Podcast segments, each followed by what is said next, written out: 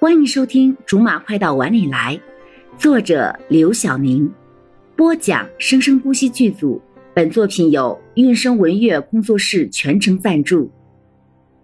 第六十六章：苏峰的真面目。这里的保安就跟所有的学校的一样，懒洋洋的拄着门，看着一个个正在往学校里面走的小朋友们。柠檬假装很急的靠近那个保安，大喘着气，弯着腰，好像很累的样子，说：“保安，保安大哥，你能不能去帮我叫一下？”前面那个穿黄衣服的人，我是他妹妹，他他手机落在我这里了。保安往里面张望一下之后问：“黄衣服？你说的是前面那个舒老师吗？”“是是是，就是舒峰老师。”柠檬害怕保安怀疑他，还特意把苏峰的名字念得很重。好，你等一下，我就帮你叫他。柠檬赶紧抓住他说。不用了，不用了。怎么了？保安硬生生的停住了正要开跑的腿。我才发现他好像把手机带着了。哦。柠檬笑的比刚才还要甜的问：“大哥，我姐姐是不是在学校讲课讲的可好了？”这个，这个。保安为难的挠了挠头，欲言又止。怎么了？我姐姐在校的时候成绩很好的。倒也不是说舒老师教的不好，只是啊，只是什么？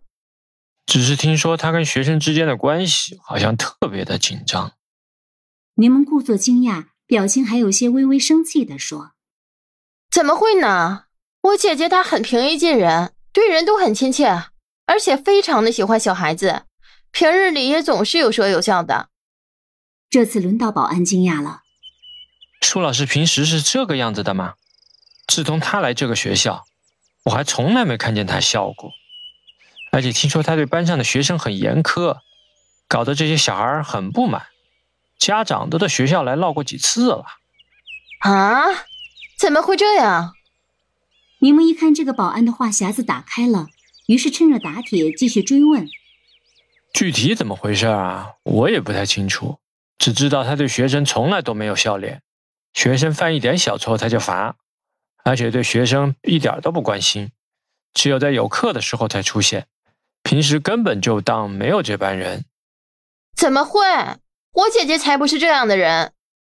柠檬假装着急的替苏峰辩解：“哎呦，你别急呀，我这都是听说的，也许我听错了也不一定。”保安一看柠檬急了，他也有些不知所措了。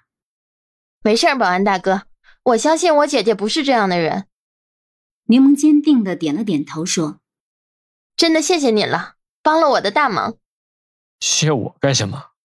我也没有帮到你啊。我当然要谢你。如果不是他，柠檬也不会知道原来苏峰的本性是这样的。看来苏峰跟罗少的事情，他必须要管一管了。骗罗少一个也就罢了，绝对不能让罗妈妈也被这个女人骗。柠檬开心的转头就走，边走边预备着今天晚上要怎么跟罗少揭露这个苏峰的本来面目。本来是开心的一天，可是在他回家打开门的那一瞬间，心情立刻跌了下去。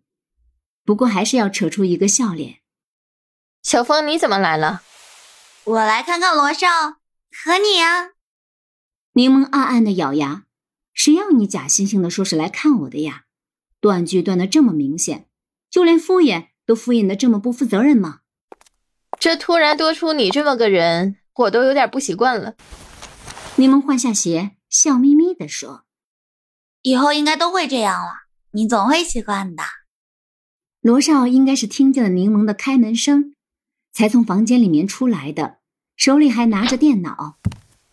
柠檬。你记不记得之前你跟我的那个案子？当然记得。柠檬恨不得把那件事情忘记，根本不想记得。那可以说是他人生和事业中的一个污点。从以前到现在，他就算输罗少，也都输的只是一点点而已。可是那个官司却让他输得无比彻底，尊严扫地。你帮我？我帮你什么？那个案子你不是赢了吗？你现在还提他干什么？唯恐我不够丢人吗？柠檬越说越激动，到现在想起来，那份想去揍他当时那个委托人的冲动都还在。如果下次见到那个人，柠檬绝对不会没有任何顾忌的，好好收拾那个人一顿。好了，以上就是我们播讲的本章的全部内容，感谢您的收听，我们下集不见不散。